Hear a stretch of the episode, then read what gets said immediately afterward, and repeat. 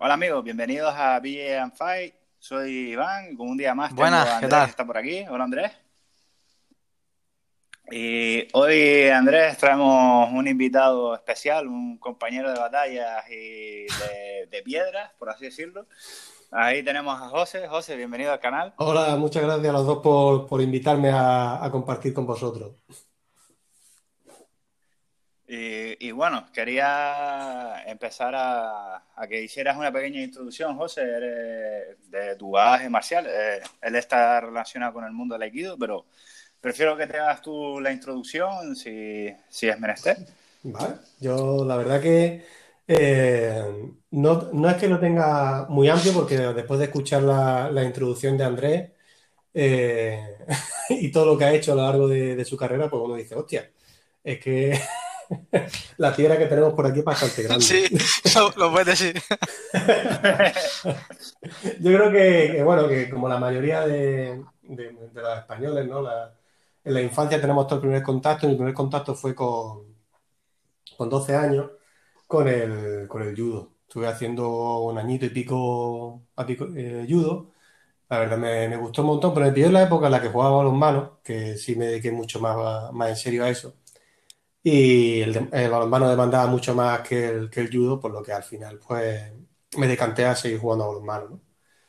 Y desde entonces, pues nada, prácticamente dejé parado todo el tema marcial hasta que me fui a estudiar a la facultad. Y el primer año de facultad, pues lo dediqué a hacer full contact. Estuve año y medio haciendo full contact Qué bueno. con, Eso no Madre lo sabía mía. yo. con... Sí, no, tuve una... Era el arma secreta. Sí, en aquella época eh, de la facultad estuve, estuve hasta en una competición, cosa que tampoco había dicho. Yo, joder. ¿Cuántos secretos, tío? A ver, ¿qué más te sacamos? Una competición, una competición de esta interclub, ¿no? Entre clubs y demás, que la verdad que fue ahí bastante, bastante gratificante la, la experiencia. Descubrí que se podían pegar tortazos eh, eh, y, y patadas a una distancia demasiado corta, o sea, sigo sin entender cómo me pegaron esas patadas en la cabeza en esa competición.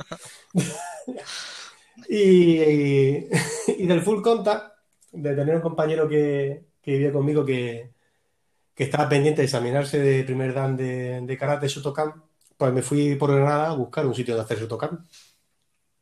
Y buscando dónde hacer Shotokan, acabé en el Dojo Musubi, que no había karate.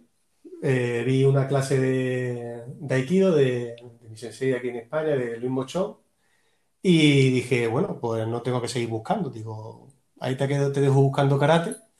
Y empecé a hacer Aikido, que hasta la fecha sigo practicando con periodos de descanso por diferentes circunstancias de la vida, ¿no? De, de haber recorrido parte del territorio peninsular y ahora del extranjero, estar en Polonia. Y empecé a darle fuerte al Aikido. Eso sería a final de 2004, 2004. Y así estuve practicando solo Aikido hasta que en 2000, pues creo recordar que sería en 2009 por ahí, con, con Luis Zárate, que estaba en el, en el Dojo Musubi dando clase por aquel entonces todavía. Eh, estuve entrenando un poco con él, que era, eh, que era el maestro que estaba dando clase de jiu-jitsu brasileño en el, en el dojo. Y cuando volví otra vez a Granada ya en 2012, eh, Ali Dinar, que era compañero del Aikido, de, eh, fue mi senpai durante mucho tiempo y luego dejó el Aikido y se dedicó en pleno al Jiu-Jitsu, pues ya con, eh, siendo faixa preta, compatibilizaba las clases que sigue dando en Churriana con un pequeño grupo de, de que hacíamos Jiu-Jitsu con él. Y ahí estuve unos seis meses haciendo Jiu-Jitsu con él en, en Granada hasta que me fui a Canarias. Y ya pues ahí ya conocéis más mi bagaje con el jiu-jitsu brasileño y las artes marciales porque ya ahí eh, pude compartir más piedra con, con Iván del, del jiu-jitsu. Esto sin dejar pues las clases que haya dado de Aikido por la, por la península y, y algunos periplos por, por Toledo con Iván, ¿no? Pero que eso es meramente anecdótico, ¿no? Y ya cuando llegué a Canarias y tuve la suerte de contactar con el mundo tan amplio que hay de jiu-jitsu brasileño en Canarias, con Iván, que ha sido un, un pilar fundamental, pues pude profundizar más, Ah, aún siendo, aún siendo cinturón blanco. O sea, no, no se vaya a creer la gente que están hablando con.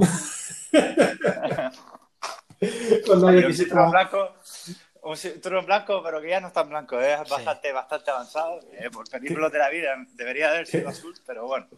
¿Quieres, saber otra cosa? ¿eh? De Aikido sí, eh, soy tercer dan y pretendo que el, que el COVID me permita pronto examinarme de cuarto dan. Pero bueno, más o menos ese es un resumen de, de la vuelta que cada uno por ahí. Eh, bueno, eh, Andrés, si tienes alguna Bueno, yo, yo creía que, yo pensaba que habías conocido el jiu en Canarias, no que ya venías de la península conociéndolo. Así que me sorprende para bien que, eso explica todo, ¿no? Eso explica por qué sabías bastante más de, lo que yo pensaba que sabía. no era porque digo, coño se le da bien, pero claro, yo te digo, pensaba que, que lo conociste aquí. Eso lo explica todo ahora. No, no, no. Eh, tengo, que, decir que los dos primeros grados eh, me los puso Ali Dinar en, en, Granada, si no me equivoco. Fueron los dos primeros eh, del cinturón blanco. Porque allí el, grupito de los del Aikido que teníamos más interés, entre ellos estaba mi maestro, Luis, fue el que nos arrastró un poco a, experimentar otras cosas y a, y a descubrir la, la faceta del suelo y, el jiu Y la verdad que tuvimos la suerte porque Ali nos entendía perfectamente al haber sido Aikidoka durante mucho tiempo. ¿Y cómo se ve, nuestra inquietud. desde el punto de vista de, del Aikido, cómo se ve el suelo, la lucha en el suelo? Yo no, no me atrevería a hablar de, de una forma tan amplia porque el, el Aikido tiene muchas formas de, de verse, de practicarse y de entenderse, ¿no?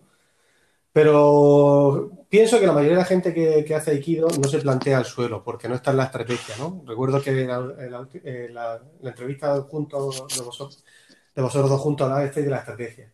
En el Aikido la estrategia no es, no llegar al suelo. O sea, si llegas, si has sido derribado al suelo, hay algo que has hecho mal, ¿no? Porque tratas de derribar al otro y controlarlo en ese proceso, ¿no? El derribo tiene que ser con el control en, en el suelo. O sea, es un, creo que no se plantea por eso. Para mí, particularmente, el, suelo ha sido una apertura de mente brutal. Una apertura de mente brutal porque eh, no solo por el sentimiento de ser incapaz, ¿no? Al principio, ¿no? De, como bien hablaba hace poco vosotros, ¿no? De sentir, soy un, un tonco, Y esta, esta persona que acaba de empezar me está matando.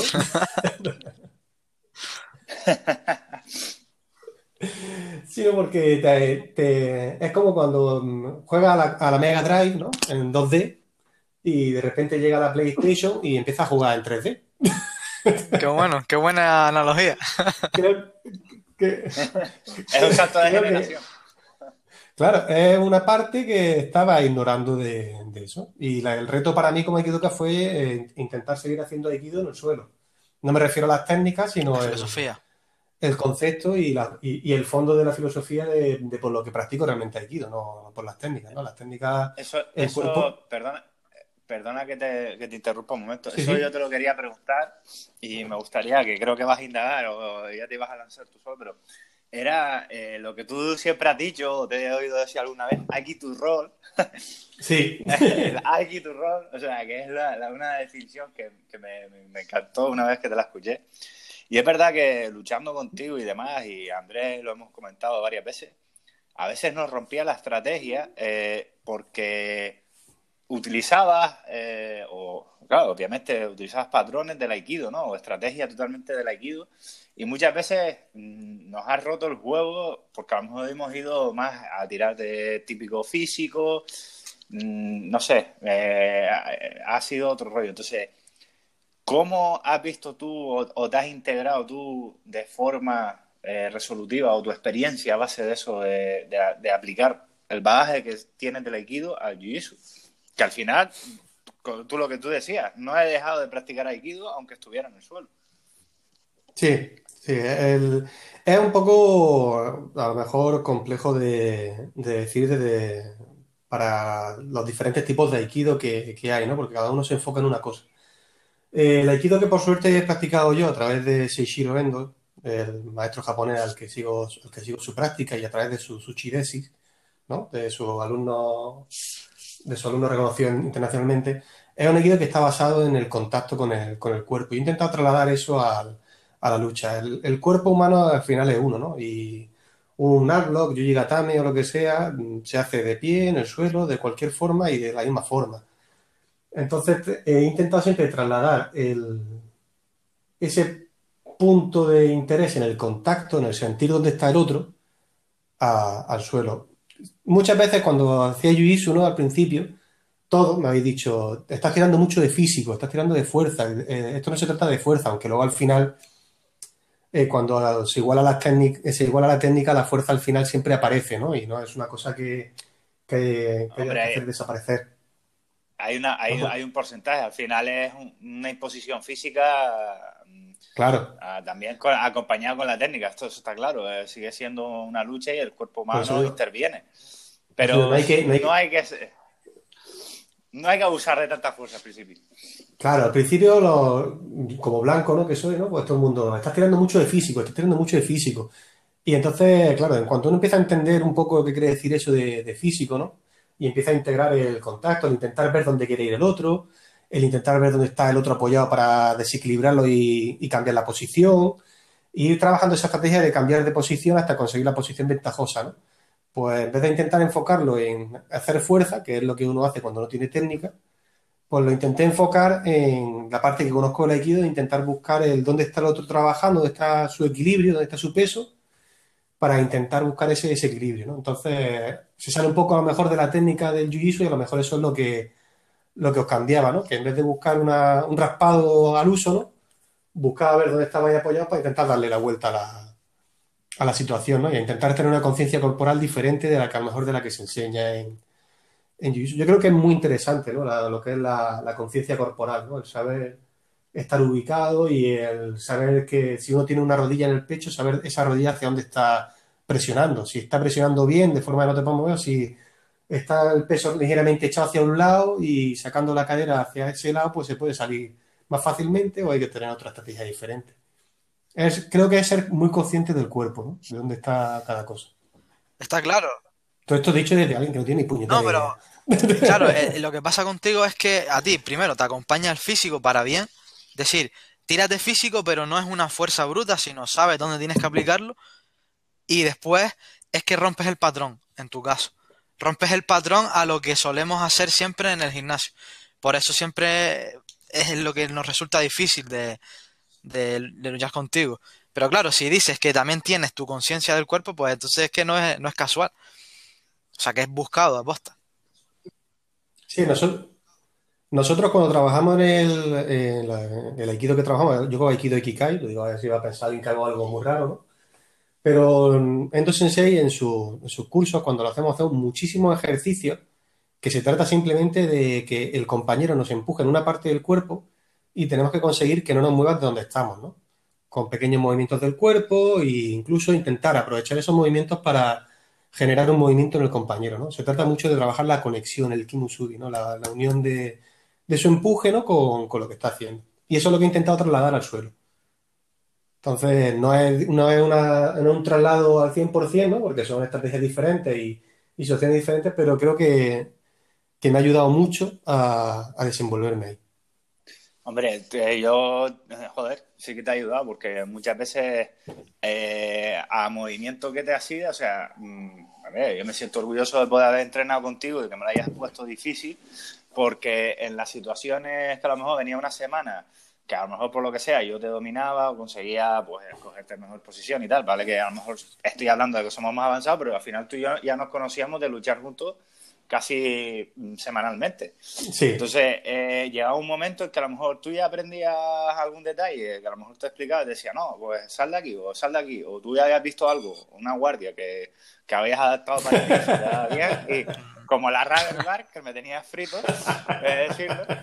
Y, y, y, claro, y, y de repente yo volvía a, cometer fallos que tú aprovechabas en tu beneficio y al final me matabas. Es decir, porque me ibas anulando cosas o ibas viendo patrones de...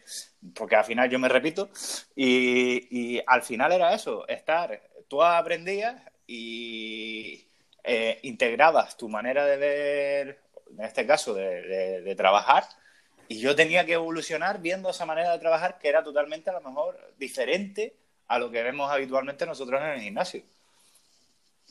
Sí, es, por yo creo que es por, por eso, por el, porque no he dejado de intentar eh, eh, llevar lo que yo hago a, cualquier práctica marcial que he hecho, ¿no? Incluso en Canarias, que he dicho antes, estuve practicando un tiempo de karatecito Ryu y en la península también, ¿no?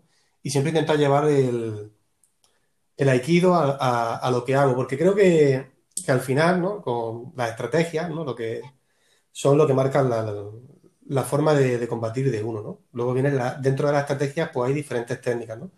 Y yo creo que la estrategia del Jiu-Jitsu, que al final eh, es donde de la raíz de todo, de toda la, es el ser flexible y el ser, y el, ser suave, ¿no? El arte suave que, que, se llama, ¿no? Y yo veo muchas similitudes con lo que, con lo que hago a nivel de estrategia.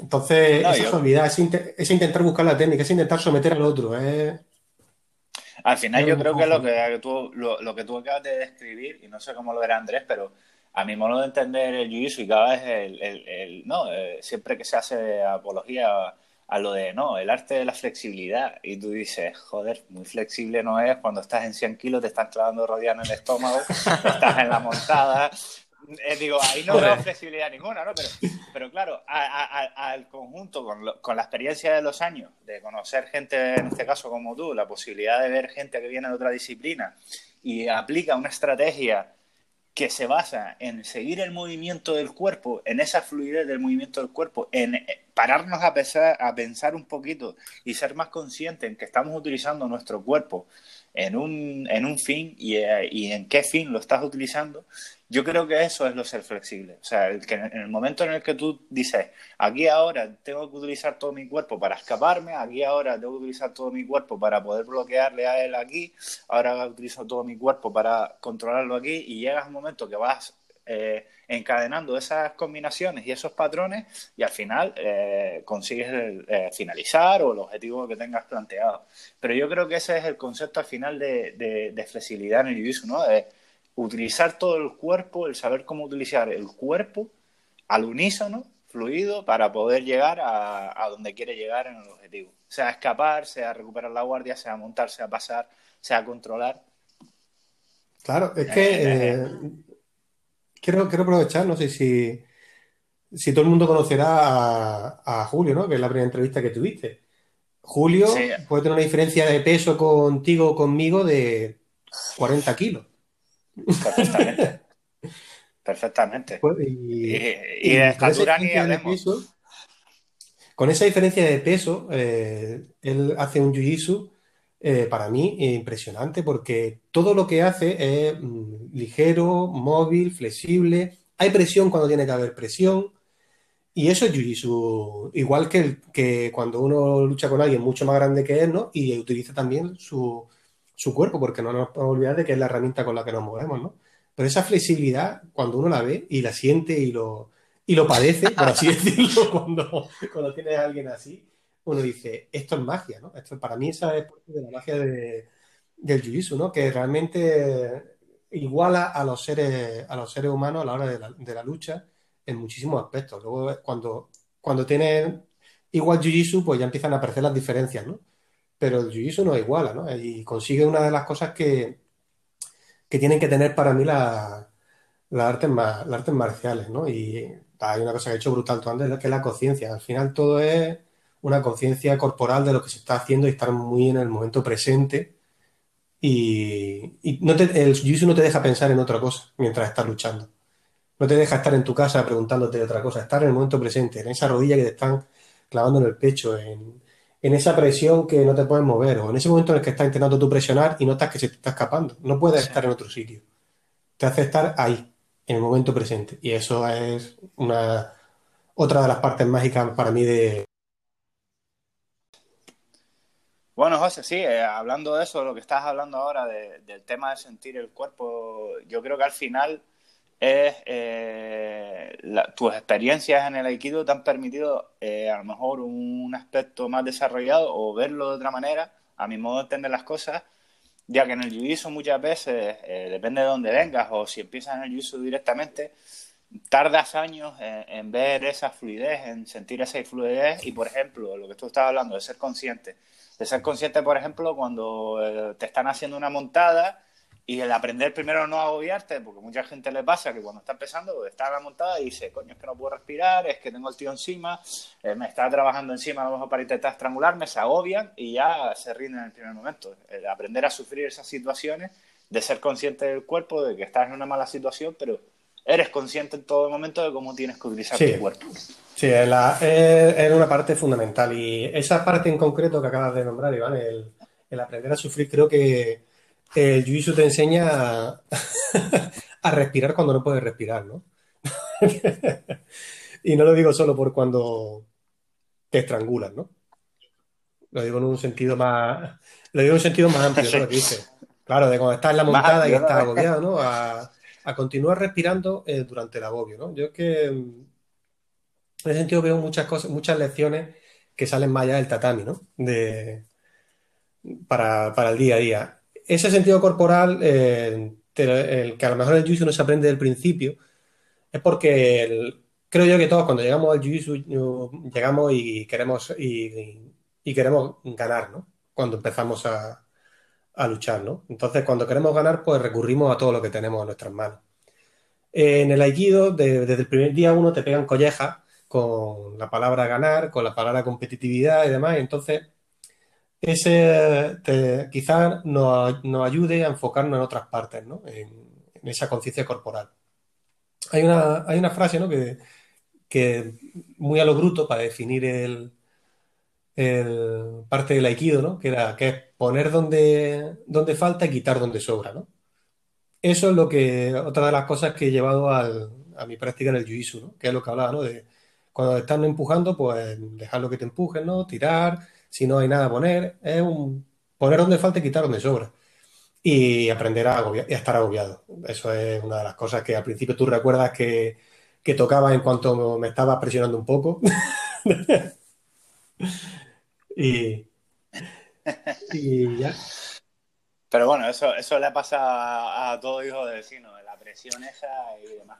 Bueno, todas las personas que, que venimos, que practicamos jiu de, de, otro arte marcial, que provenimos, que provenimos de otro arte marcial, eh, siempre queremos imponer nuestra forma anterior de, de luchar o de, de, la filosofía al jiu y a veces funciona y a veces no. En mi caso, por ejemplo, yo creo que no es que haya desechado, sino que he querido interiorizar la filosofía del jiu para que me, me, vaya mejor en el jiu y yo te quiero preguntar que, qué porcentaje te queda a ti de aikido o, o cómo te consideras tú. ¿Cuánto de Aikido y cuánto de, de Jiu-Jitsu tiene? Pues eso es una pregunta mm, de, difícil, de difícil cuestión, ¿no? ¿eh? Porque eh, cuando le dije a Iván lo de Aikido Roll, ¿no? que no, no, es que lo de Aikido se me por mí, ¿no? Eh, Luis, mi maestro, lo utilizaba para utilizar la expresión Aikido Flow para hacer otras cosas, ¿no? El Aikido Roll este que, que, que hablé con Iván es por el tema de que el Jiu-Jitsu, ¿no? el rodar en Jiu-Jitsu Intento llevar todo lo que puedo del aikido al jiu-jitsu, pero es que del jiu-jitsu eh, llevo cosas a mi práctica de, aikido, ¿no? Entonces es una sinergia eh, mutua, ¿no? Creo que me queda todavía mucho más de, aikido que de jiu-jitsu, nada más que por los años que, he hecho, ¿no? Y por la experiencia que tengo mucho mayor en el aikido que en el, que en el jiu Yo no intento imponer la, el, el, aikido al jiu porque cuando hago jiu me, me, siento muy cómodo con, con mi forma de sentir en el aikido, ¿no? De hacer un arte marcial que me permite reducir al otro haciéndole el menor daño posible. Y como decía Iván en, en, vuestra conversación, de, de, poder entrenar al 100% y no hacerse daño. Eso me parece lo más aikido del mundo. Me parece que el, que haga Aikido y no quiera ver eso es porque no quiere ser capaz de mirar más allá de donde está, ¿no? Y por otra parte me llevo también el, el jiu-jitsu al aikido en el sentido de que en el jiu-jitsu si en un momento hay que utilizar la fuerza corporal para eh, llevar una situación al, a término, pienso que muchas veces en el aikido tenemos complejo de hacer eso, ¿no?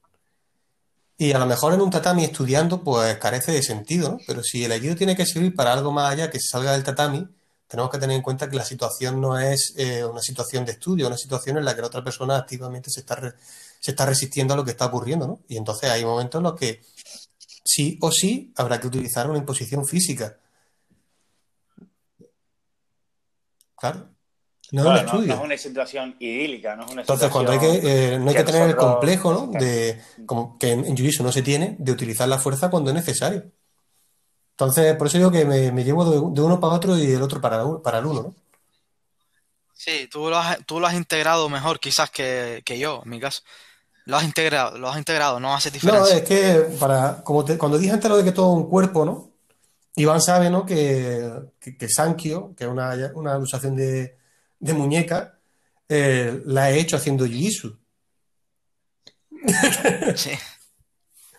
Sí, cosa, cosa que tengo que agradecerte que, que la he copiado porque a la mitad de la Y, gente y- que me coge la espalda y si la sale, es porque Así el cuerpo que- es uno y la y la situación que se da es uno, lo que pasa que en vez de estar de pie uno está en el suelo, ¿no?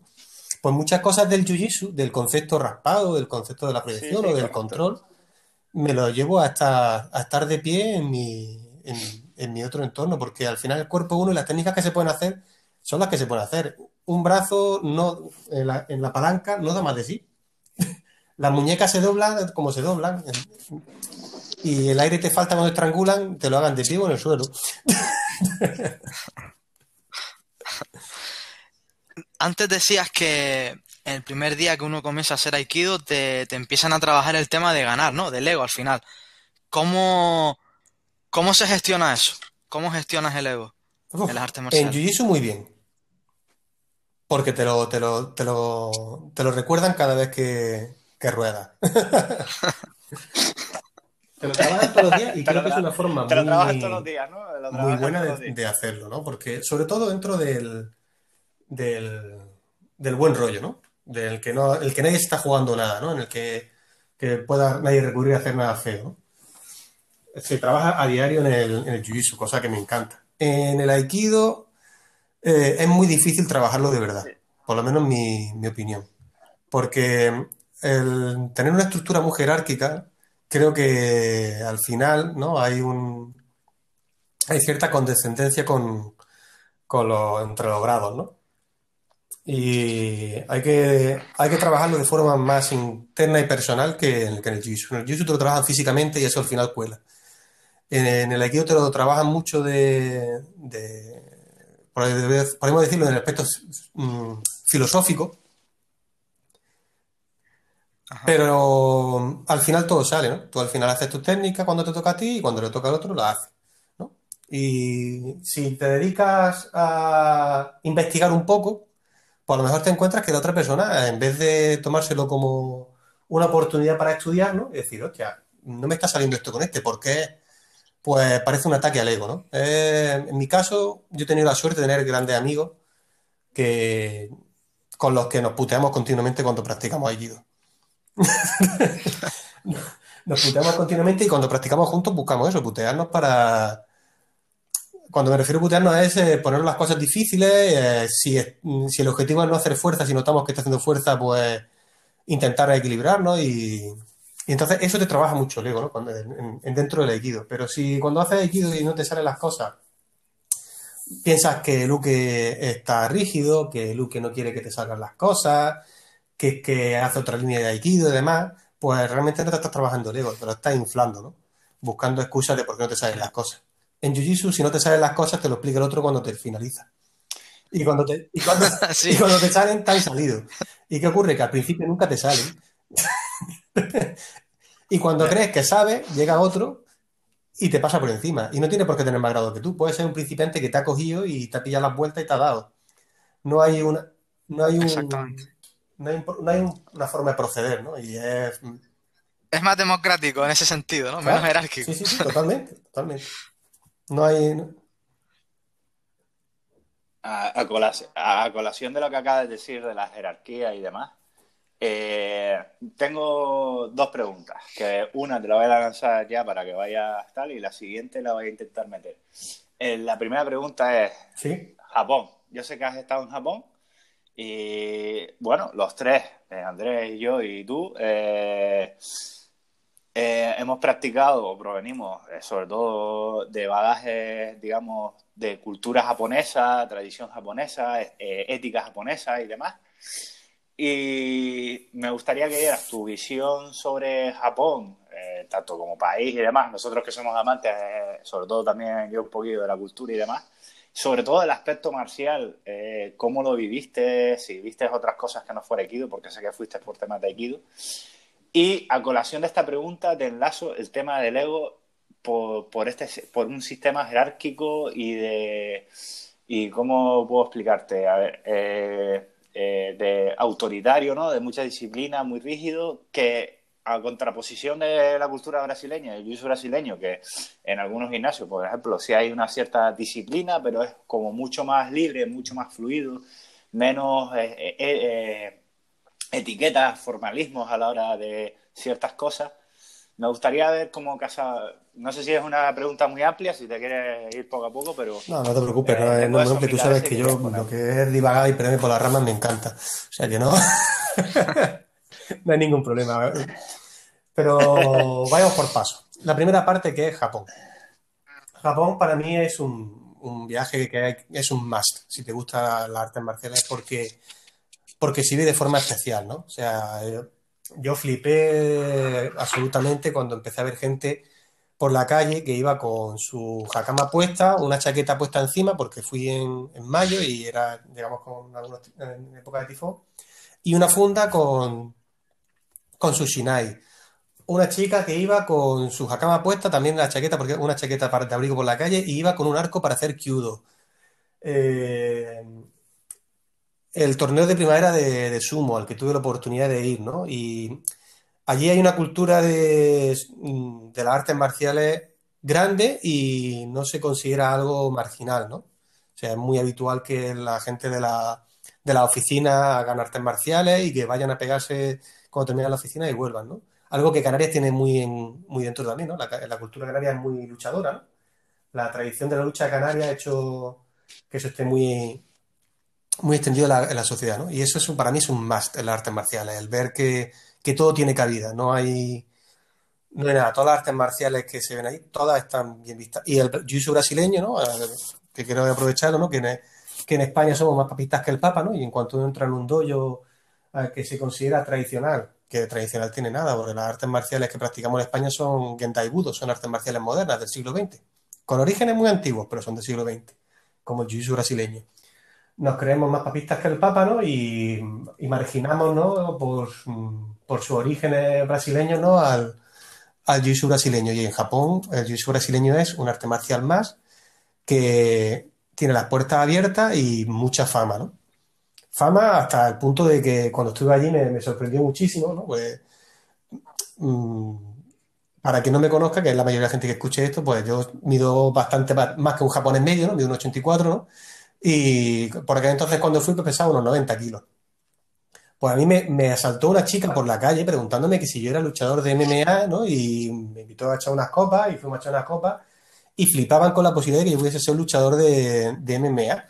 Y me asaltaron por la calle, no es que yo fuese con ropa de artes marciales ni nada, yo iba normal, normal y corriente, ¿no? Y claro, pero vieron a alguien grande, tal, no sé qué, y fue algo sorprendente, ¿no? En España, alguien que hace MMA de normal parece que es un proscrito, ¿no?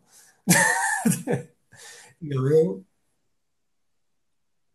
Hombre, hoy en día, hoy en día está cambiando. Es verdad que eh, también a colación de lo que tú dijiste es un poco el tema de la, de la ética, ¿no? De marginado, el jiu brasileño y demás. También hubo una época que se lo habían ganado. Había gente que se dedicaba a hacer perrerías por ahí, ha habido luchadores de MMA que han hecho perrerías por ahí, entonces un poco entre el desconocimiento y que alguna gente ha hecho mal uso o mala práctica en algún momento, pues al final, si alguien, una comunidad muy grande, sea judocas, karatecas, taekwondocas, quien sea, que llevan más años asentados como comunidad, eh, y he dicho esas tres por decir, porque habrá más, eh, al final te, buscan intentar, pues, tienen miedo a lo que no conocen. Entonces, de que haya una de que haya algo negativo, una pequeña cosa negativa, van a ir Eso puedo tener, su, puedo tener, su, sentido, pero, cuando te hablo de Japón, yo te hablo de mayo del 2008. Te, estoy hablando de hace 12 años. Sí, bueno, ha oído, ha oído, sí, claro. Entonces, no es el mundo de las artes marciales de mixtas de hoy, ¿no? Que en cualquier televisión de pago puedes ver un, combate, ¿no? sí, es que. Juraría que todavía estaba el Todavía Fedor estaba repartiendo estopa por el mundo. Era el, era el último me, sorprendió mucho en ese sentido con, con España, porque es el mundo más que, conozco. Y respecto a la, a la, disciplina y demás, no ya hablando, volviendo, ya que he dicho lo de tradicionales, volviendo a las artes marciales, las artes marciales, el Gendai Budo, ¿no? las que conocemos más en Occidente, eh, se consideran muchos herederos de la cultura japonesa, ¿no? De, del periodo de, paz, ¿no? Una vez que se unificó el Japón y llegó un periodo de paz, ¿no? Pues ahí viene la, idea, ¿no? Del guerrero filósofo, de que tiene que ser capaz de, usar una espada y usar una pluma, ¿no? Con igual, con igual pericia, ¿no? Y es un tema de perfeccionamiento del cuerpo y del espíritu. Entonces, hay una forma jerárquica en la que se enseña, porque el, el senior, ¿no? El más antiguo va enseñando a los nuevos, ¿no? Y se trata de un, un refinamiento como persona hasta el último extremo. Que es un, origen, creo yo, ¿no? bastante diferente ¿no? que, el, que pudo haber en Brasil, que no, no puedo hablar tan, tan en profundidad, pero en el que las cosas se tuvieron que dar a conocer enfrentándose a otros ¿no? y, demostrando que lo que hacían era efectivo. ¿no? Entonces, el punto de, en el que uno pone el énfasis no está en el refinamiento quizá del espíritu, sino en el refinamiento en la lucha, ¿no? Entonces se puede perder interés en estar sentado en Seiza en el, en el tatami, se puede perder interés en el que el kimono sea perfectamente blanco, como lo llevaban los samuráis cuando iban a morir, porque eres el color del luto, y ahí ponerle un par de, parches porque son tus sponsors, que son los que te permiten combatir. Entonces son orígenes muy diferentes, ¿no? El, el que, los que tienen. Hombre, lo que tú dices, sí, eh, obviamente al fin y al cabo hay que entender la contraparte, ¿no? De que en Japón hubo un periodo muy de, muy de, guerra, ¿no? Y que se paró por completo, entonces esos guerreros tenían que buscar una manera, una vía de escape y se dedicaron también a la vía del culto al cuerpo, entre comillas, pero con la mente también, ¿no? A trabajar bastante la mente.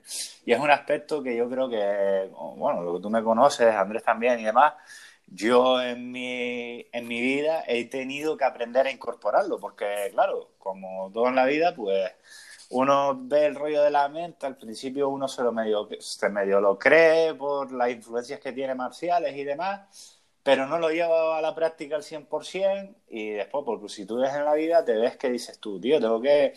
Me está fallando algo y no es las horas que entreno, no es las horas de qué tal, me, me, me falla algo en la ecuación y no sé qué. Y gracias a que yo, por ejemplo, he practicado un sistema que también que me ha ayudado a, visualizar, a hacer algo de meditación, a, enfocarme en un aspecto más mental, como fue el Bicep, que fue una de las conversaciones que tuve hace muchos años contigo, que ahí fuiste que me dijiste, coño, y estás haciendo esto y estás haciendo, y te dije, sí, sí, estoy investigando esto, estoy investigando lo otro, y al final encontrar un equilibrio entre lo físico y lo mental, en que es tan importante trabajar el aspecto físico como también es muy importante trabajar el aspecto mental en el, ámbito marcial. Ya seas un practicante cotidiano como un, para mí, lo veo así, ¿eh?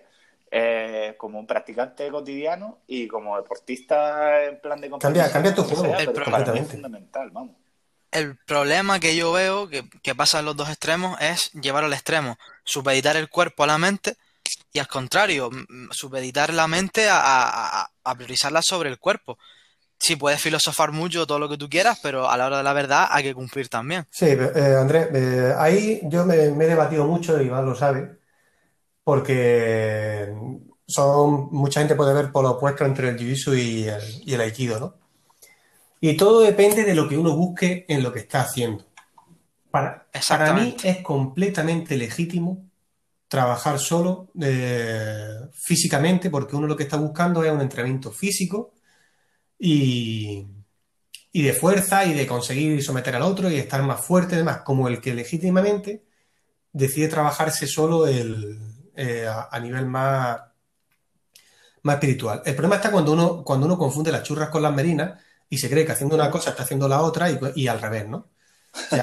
Justamente Iván ha descubierto que, para, que eh, para su crecimiento personal le hacía falta buscar en otro sitio ese, crecimiento interno, ¿no? Que, como he dicho, cambia tu juego. O sea, yo creo que, que eh, algunos de los luchadores que admiramos, cuando lo escuchamos hablar, decimos, tío, es que no solo eres bueno en el tatami, sino que cuando hablas, haces que suba el pan porque dices cosas mm, geniales, ¿no? Y puedo decir eh, cobriña y aunque y algunas de, de, las veces que he escuchado hablar a, a Cibor, que habrá gente que diga Cibor, digo, sí, Cibor, o escucha hablar a, John Danaher, y dices, tío, es que estas son gente a la que admiro en el tatami y también en, lo que dicen. Y tienen un juego diferente, a lo mejor, al de la mayoría, ¿no? Que por eso son, son estrellas, porque no solo han, no solo han sido máquinas físicamente, ¿no? Y, y eso es un, un equilibrio que creo que hay que encontrar, ¿no? Sí, al final yo creo que mm, por, por vicisitudes, ¿no? De cómo también es nuestra cultura, creo que en la cultura oriental es el aspecto mental, y quiero que compartas tu opinión en este caso, ya que has estado en Japón y has podido vivirlo de primera mano, yo creo que aunque tengan un mundo de tecnología, un mundo de, de, mil cosas, de, mil historias como podemos ver en canales y demás, que ellos cuando trabajan las artes marciales también ese aspecto mental lo tienen, pero es que lo tienen, vamos, yo se lo he visto a la gente que hace MMA, se lo he visto a la gente que hace jiu brasileño y sobre todo, obviamente, a la gente que practica aspectos más tradicionales o aikido o ya eh, este, escuelas tradicionales muy tradicionales, ¿no? Pero que tienen un aspecto mental y yo creo que eso también eh, Estoy casi al completamente de acuerdo contigo. Y digo casi porque eh, Japón, es un país muy grande, ¿no? Aunque desde Europa nos parezca que es una islita. Y es cierto que el japonés que dedica su vida a las artes marciales eh, tiene, por así decirlo, ¿no? Ese, ese baje cultural, ese background que ya lleva atrás. Y se ve eso, ¿no? El luchador japonés que ve en el, en el, octógono que dice, tío, qué, templanza, ¿no? Qué forma de, de estar ahí, ¿no? Pero también se da la dicotomía en ese sentido de que te encuentras que en Japón muchos sitios de encuentran falta de gente entregada a lo que están haciendo, ¿no? En Honbu Dojo, en el, en el ¿no? En el dojo que fundó el fundador de Aikido en Tokio, eh, los japoneses nos decían que eh, les encantaba eh, la energía y el espíritu que traíamos los occidentales porque renovábamos con nuestro interés y con nuestras ganas a los propios japoneses. Porque allí lo tienen algo como cotidiano, ¿no? Cuando tú coges un vuelo de 14 horas para ir allí, vas entregado al 100%, ¿no? Y los extranjeros que se iban a vivir allí eh, decían que se comportan más japoneses que los propios japoneses, ¿no? Entonces va un poco también en la, en la persona, ¿no? El, es decir, pero no cabe duda que el background está ahí, ¿no? Es lo mismo que los españoles. Los españoles somos un pueblo combativo y un español le dice, vamos a aprender a pegarnos tortas y el number one. O sea, somos gente que, nos, que somos echados para adelante y no, y, no, y no decimos que no a enfrentarnos a algo, ¿no?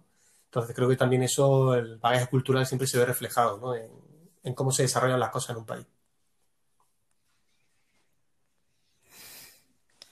Y, bueno, y cómo el tema de la jerarquía, al final no lo explicaste. ¿Cómo ves el, tema? El tema es lo que te comenté. Son, como son dos aspectos diferentes lo que se está buscando, eh, es importante, ¿no? En un arte marcial, veo por ejemplo, el Aikido, El tema de que las jerarquías estén, estén marcadas y se tengan sus roles, porque eh, es muy habitual en las artes marciales en las que no nos pegamos, cuando me refiero a pegarnos es que haya competición en la que aparece el maestrillo, ¿no? El que está siempre explicando, ¿no? Y mira, no tienes que estar esperando, tienes que callarte y entrenar, ¿no? Si alguien tiene que a lo mejor explicar, es el senpai, ¿no? Que ve algo que está ocurriendo, ¿no? Porque ayuda al, maestro, ¿no? Y esa jerarquía en ese tipo de artes marciales ayuda a que la práctica se lleve con más normalidad, ¿no? Porque si no, eh, se convierte esto en, utilizando el refranero español, ¿no? En el maestrillo de liendre, que todos saben, nada entienden, ¿no? Y uno, en cuanto lleva dos días más que otro, empieza a hablar y a filosofar, como diría tú hace un rato, ¿no? Y está más pendiente de hablar y decirle al otro lo que tiene que hacer que de hacer tú lo que tienes que hacer, ¿no? Entonces, esa jerarquía ayuda a eso. Y en Japón, esa jerarquía, que es la pregunta que, hiciste ya antes, ¿no? En el Honbudoyo, que es donde lo, lo viví yo más, allí se practica en silencio, no, nadie puede hablar durante, durante la práctica. El sensei que viene a la clase hace la técnica cuatro veces, dos, veces, eh, dos veces por, dos veces en Ura, da una palmadita y a practicar. Y tú tienes tu compañero de clase para toda la clase. Tienes a un tío de una hora con él y estás calladito durante toda la hora y pilla lo que pille y a funcionar. Vamos, no te la repiten eso de no la he visto bien y, me la puedo repetir. no, no, no, existe eso. También es cierto que puedes tener suerte, ¿no? Yo, yo tenido suerte de, tener de compañero de práctica durante una hora a Irie Shihan, que es un Shihan de allí, que fue a clase de, de otro de los Shihan de Yasuno y me cogió a mí, de, me pidió practicar conmigo y tiene una hora con un tío que se dedica a dar clases en Hombudoyo. Y ni mu, cuatro técnicas tú, cuatro técnicas yo y ni, ni, nada que hablar, porque no hay nada que hablar. ¿no? Ahí ese sentido sí se tiene muy claro. ¿no? En España es muy habitual llegar a un dojo de Aikido y escuchar un run run, ¿no? un murmullo ¿no? del maestrillo de liendres, ¿no? que está ahí siempre dando la última nota. Y, y que te iba a decir, ¿cómo es eso de, por ejemplo, llegas ahí, vale, tú tienes tercer, tercer dan y demás, ¿quién elige con qué pareja, cómo os emparejan, si os empareja el maestro, llega alguien más de graduación que tú te, te dice de, practicar o eres tú el que tiene que pedir? Allí en, el homebook, ¿no? como hay alumnos que son habituales y ya se van conociendo, pues entonces los que se conocen y demás, pues suelen, suelen buscarse, ¿no? Cuando llegas de nueva, nadie, nadie quiere saber nada de ti, excepto los reventados de la cabeza de la piedra que dicen, hostia, acá, gente nueva, vamos a ver lo que hay. Entonces, el primer día fue un poco. Nadie, no, nadie quiere practicar con nosotros de fuera, nadie nos busca, ¿no? Y practicamos entre el grupo de españoles que habíamos ido para allá. Pero una vez que te ven, que te ven practicando, ya empiezan a surgir los, los intereses, ¿no? Y entonces hay gente que te busca y gente a la que busca. Eh, y no, no, está, no hay ninguna prohibición de buscar a alguien de mayor grado.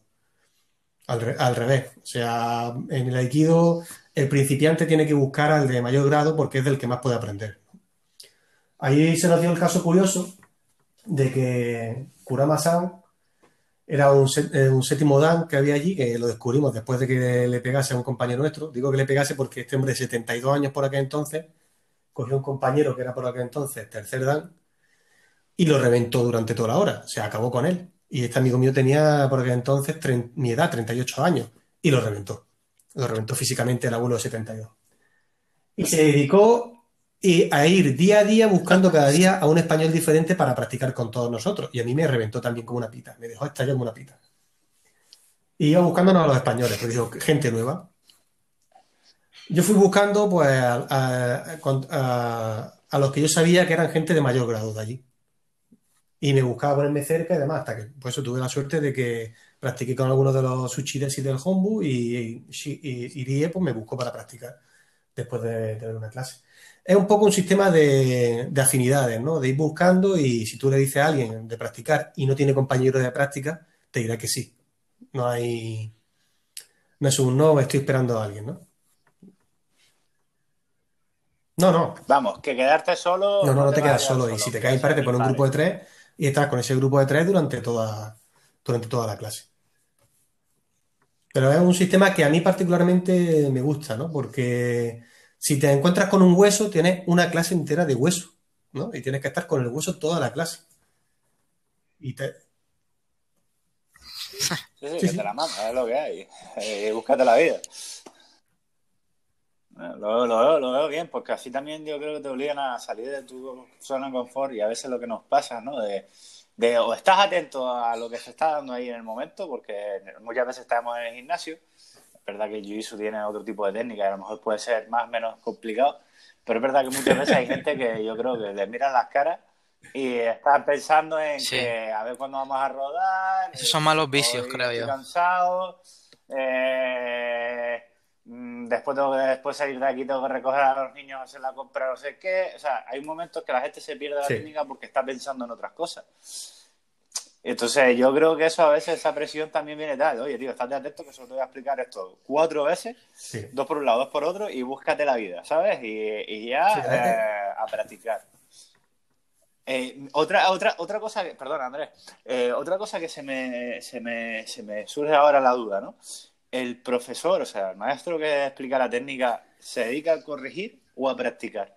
Es decir, él explica la técnica, cuatro veces, búscate la vida, tú con los compañeros, él va después, eh, unifica criterios, va por, grupo, va por pareja, o unifica criterios para corregir, no sé, se me, se me acaba de plantear esa duda de, porque no, desconozco, ¿no? Eh, eh, He encontrado de todo. Para mí ahí, el, el ¿vale? Que es donde, donde estoy practicando, porque cuando fui a practicar a la universidad, fui con, a estudiar, a practicar la clase de No Sensei, entonces era con el maestro que conozco y con el que, eh, con el que he estudiado, entonces no, es diferente.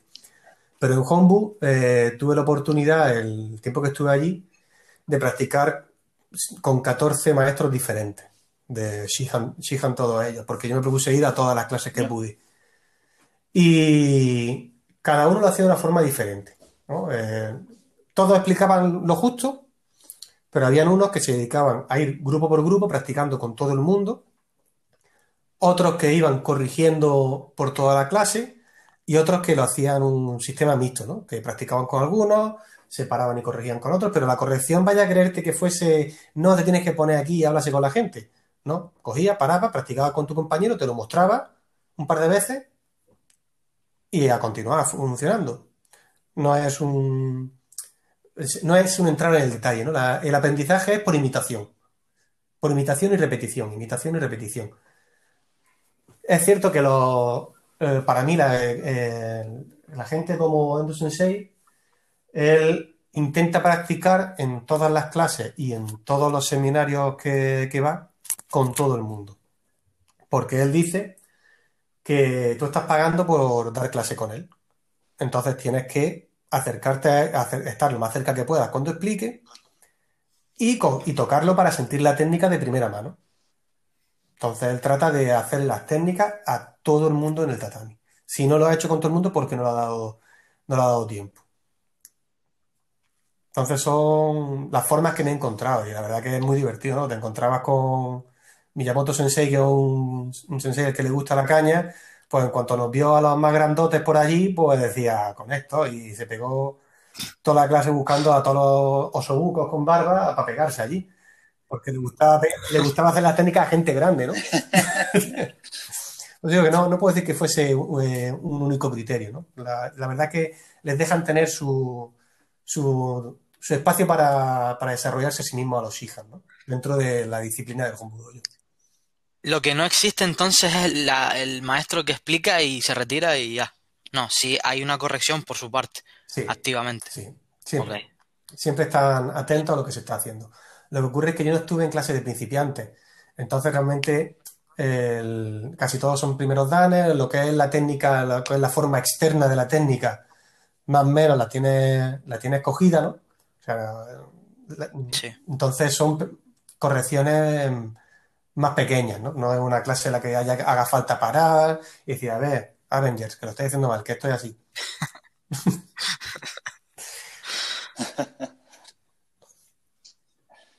Vaya, vaya, curioso. Y eso, lo más llamativo también, quería tocar ese tema contigo porque eh, he conocido gente que ha estado en Japón también y, al ser un extranjero no te han puesto ninguna pega o no has notado ninguna falta, ningún tipo de aislamiento al principio, aparte de...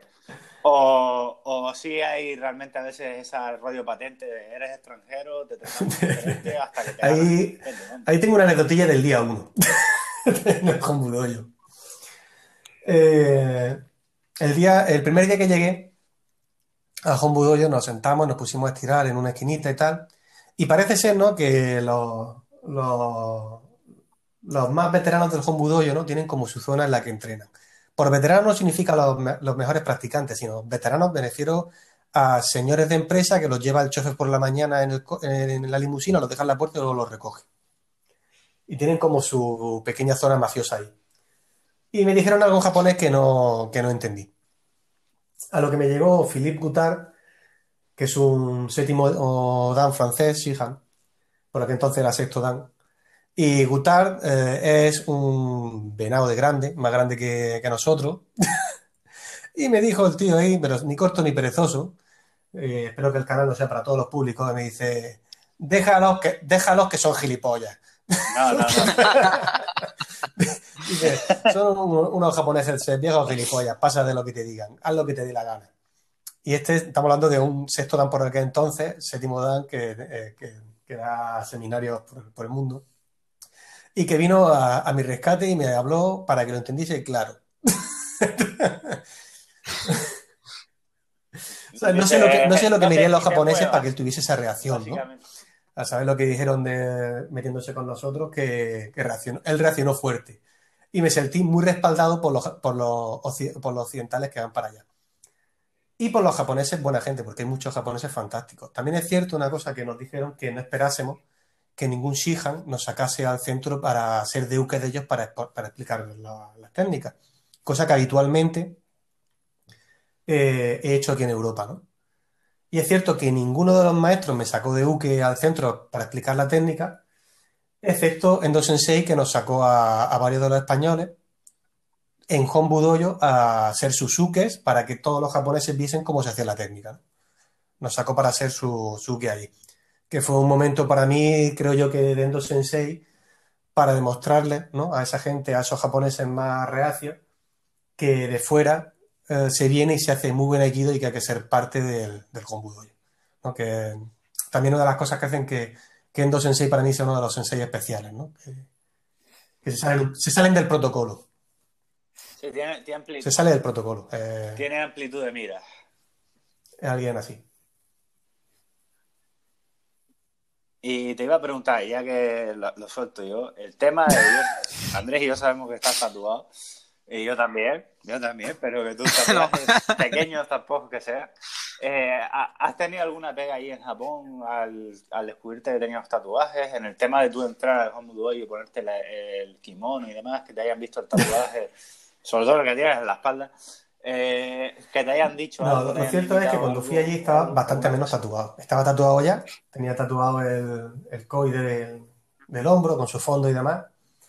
Y, y, no, y una de las cosas que me tenían un poco mosca cuando fui para allá pero me explicaron que, el tema del tatuaje con los occidentales lo tienen un poco mejor. O sea, cuando fuimos a un sento, a unos baños japoneses, es cierto que ponía que estaba prohibido la entrada con tatuaje, pero no nos, dijeron nada a los, extranjeros. Sí es cierto que tiene siempre alguna mirada suspicaz, ¿no? De que se te quedan mirando y demás, pero poco más. Y con, y con los maestros japoneses, pues tengo que decir que, que bueno, que Endo Sensei cada vez que me ha visto un tatuaje nuevo durante la práctica, a mitad del seminario, se ha puesto a enseñarlo o a reírse o a cualquier cosa de estas de, de que le sorprenda, pero ya se están acostumbrando a, a que nuestro grupo de Aikidokas pues vayamos hecho unos, unos yakuza, ¿no? y, fuera de y fuera del doyo, fuera del doyo en la calle o yo qué sé, yo sé que por ejemplo hay restricciones cuando van a, los baños estos a las termas y demás eh, no, no, es, lo que te dije. En el centro, los baños japoneses, es cierto que estaba escrito que no se puede entrar con, con tatuaje, pero no nos pusieron ninguna pega para, para entrar. sí, hay alguna mirada rara, ¿no? De los que están dentro, ¿no? Que se quedan mirando y dicen, coño, este grupo es extranjero y encima vienen con tatuajes, ¿no? Pero ellos saben que los extranjeros no, no pertenecemos a la Yakuza, no somos, no somos parte de, del underground japonés, ¿no? Entonces no, no está eso. También es verdad que un poco para separar los sitios. Lo tienen, eso lo tienen para separar los sitios, los que son para tatuados japoneses y los que no son tatuados, ¿no? para no mezclar a esa, gente. Porque es cierto que cuando estuvimos en, el, en Asakusa, en un, eh, porque fuimos en primavera, eran las fiestas de Asakusa, salieron las procesiones de estas japonesas que se van y los yakuza iban por la calle llevando sus tronos sin ningún problema y las calles estaban abarrotadas viéndolo. O sea, todo el mundo sabe que son ellos, todo el mundo sabe que van tatuados de arriba abajo, y ahí van con su taparrabo y su cinta en el pelo, llevando su altarcito shinto por la calle como todos los demás. O sea, que no, no, no, se, esconden y la gente comillas, mm, sabe que la estética que llevan, ¿no? O sea, sabe que llevan su pelo cardado, saben que van con sus trajes bastante horteras y los dejan a un lado y ellos dejan al resto al otro, ¿no? Es como tú no te metes en mis negocios, no me meto en los tuyos y todos están amigos, ¿no? Es un tipo de delincuencia diferente a la que tenemos en, en España. Eh, si me permite la anécdota, que no es mía, de respecto a los tatuajes, y el que decía, mi tatuador, David, que es también practicante de Aikido, y también ha hecho jiu brasileño una temporadita, eh, cuando él estuvo en Japón, que no fuera vez que yo, a él sí lo paró un yakuza, porque él iba, fue en una época en la que podía ir más destapado, y el yakuza se paró a enseñarle su tatuaje, a hablar de tatuajes con él, y le pidió hacerse una foto con él, le enseñó sus colmillos de calavera, que lleva unos colmillos de oro con forma de calavera, y... y demás. Madre mía. Saben, saben que, no, que no somos de, la cultura de ellos, ¿no? y, lo ven como algo incluso curioso.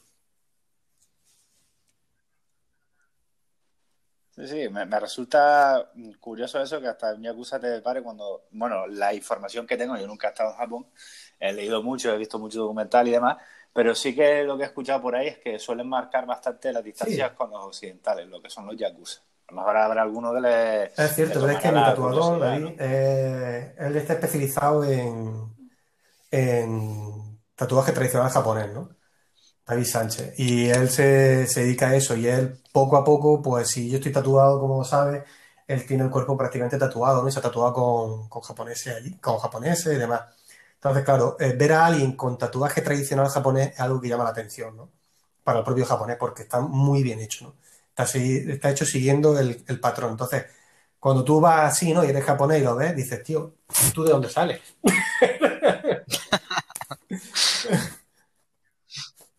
Claro, claro, claro, claro. Llama la atención, entonces, claro, puede ser que tal.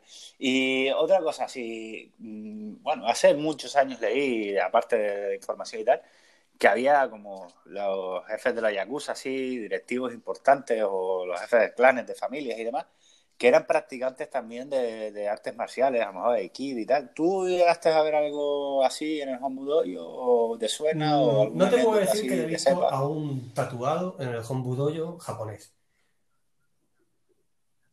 No, no, digo que a lo mejor Los fuera tatuado. Porque eh, a lo mejor, a lo mejor mm, eh, un tío mayor de la Yakuza y tal, el jefe de la cabeza de familia arriba del escalafón, me extrañaría mucho que llevase tatuaje. Podría llevarlo, no digo que no, pero no sé Esos son los señores que te lo mostraría. Los señores que los llevan en limusina a la puerta del Hombudo y a práctica. Eh, algunos son altos directivos y otros no son tan altos directivos, tan solo son altos ejecutivos de algo. entonces, entonces corre, no, no lo puedes saber porque nunca te lo van a reconocer. Pero eh, eh, es altamente probable que entre, entre, esa gente haya gente que sea que sean miembros de negocios no tan limpios, ¿no? Ilícito. Pero nadie te dice ese es de la Yakuza, porque si lo es, nadie te lo va a decir. Ya. Como aquí, básicamente. Tampoco lo van a decir a pecho descubierto. Claro, pero es la gente especial, ¿no? Estos que llegan con el chofer y los dejan en la puerta del Hombudoyo y los recogen luego el chofer, ¿no? ¿Y este dónde se ha escapado? Y hablando de este tema, ¿qué consejo le darías o, qué, por ejemplo, si yo mañana me planto en Japón, ¿qué me dirías para disfrutar al máximo de la experiencia? Pues es que yo diría que, te gastes mucha pasta.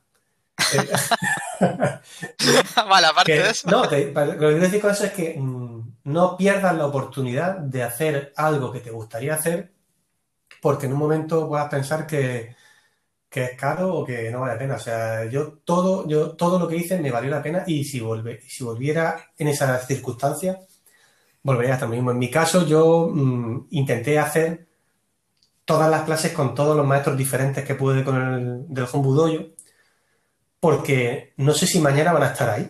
Si voy a tener otra vez esa oportunidad de hacerlo, ¿no?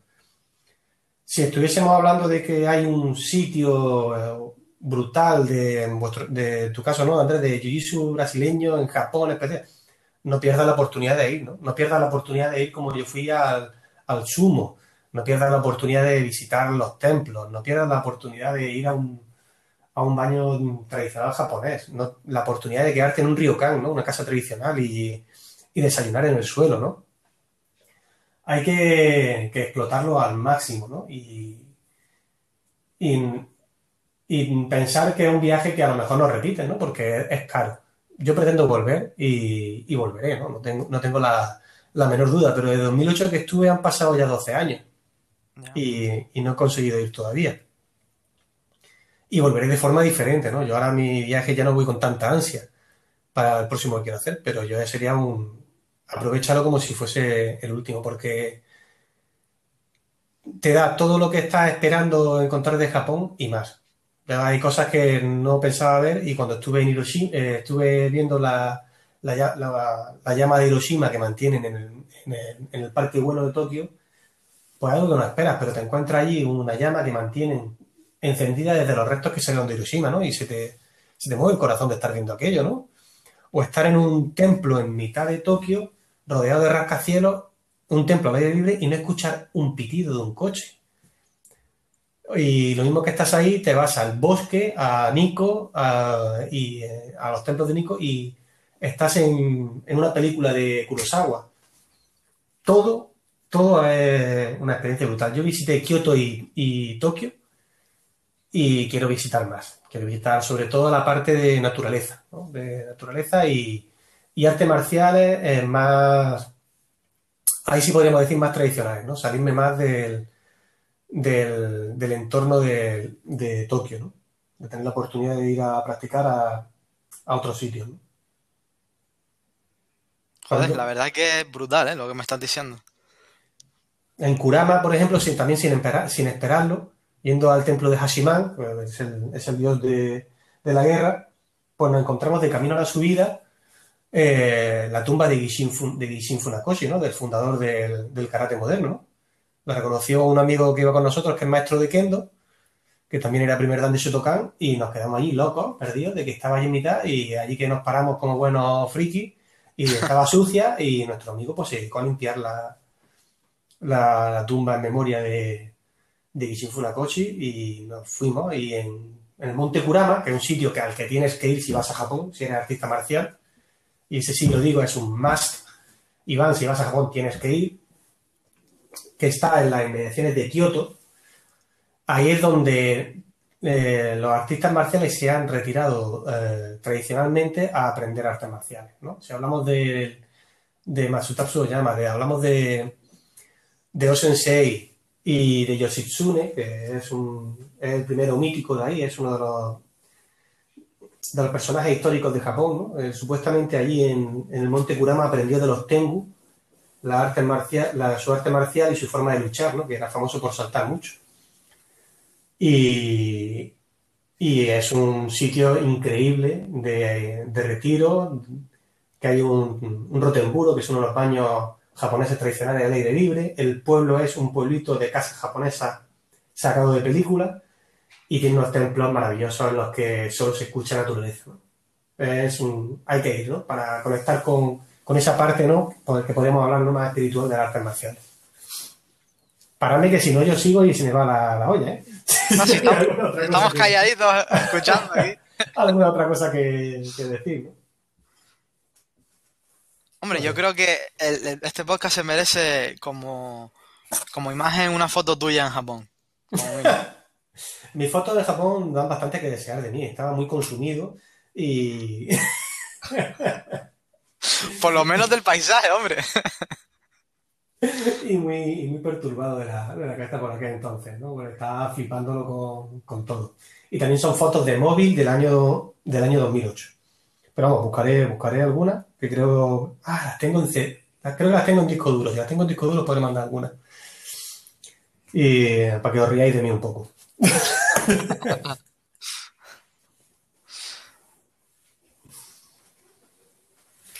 no sé, no, no, voy a seguir hablando de, eso porque la verdad es que cada uno tiene su viaje particular, ¿no? Yo me imagino que si va Iván no podrá no pasar por un por una lucha de MMA en Japón, ¿no? Y ver cómo, cómo los japoneses viven aquello, ¿no? Sí. Pues yo, Iván no se le escucha, no sé si habrá tenido algún problema, despido yo el, el episodio. Vale, Andrés, una pena no poder escuchar a, Iván para, despedirme de él. Espero que me esté que me esté escuchando, que me alegro muchísimo de, poder hablar con, vosotros después de tanto tiempo.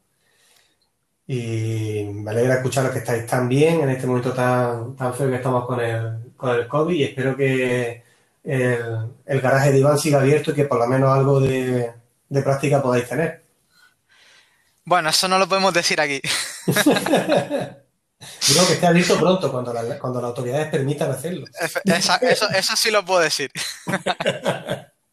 José, un placer. Eh, la verdad que este es el este tipo de, conversación es la que queremos tener en, el podcast y, ojalá estés otra vez aquí, lo podremos hacer en físico los tres y con una cervecita en la mano y hablemos de, de otras locuras de estas y fricadas y piedras que tenemos nosotros.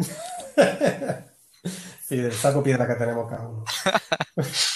Un abrazo muy grande, cuidado mucho y, seguís con esto que me gusta mucho la iniciativa de, de BGG and Fight.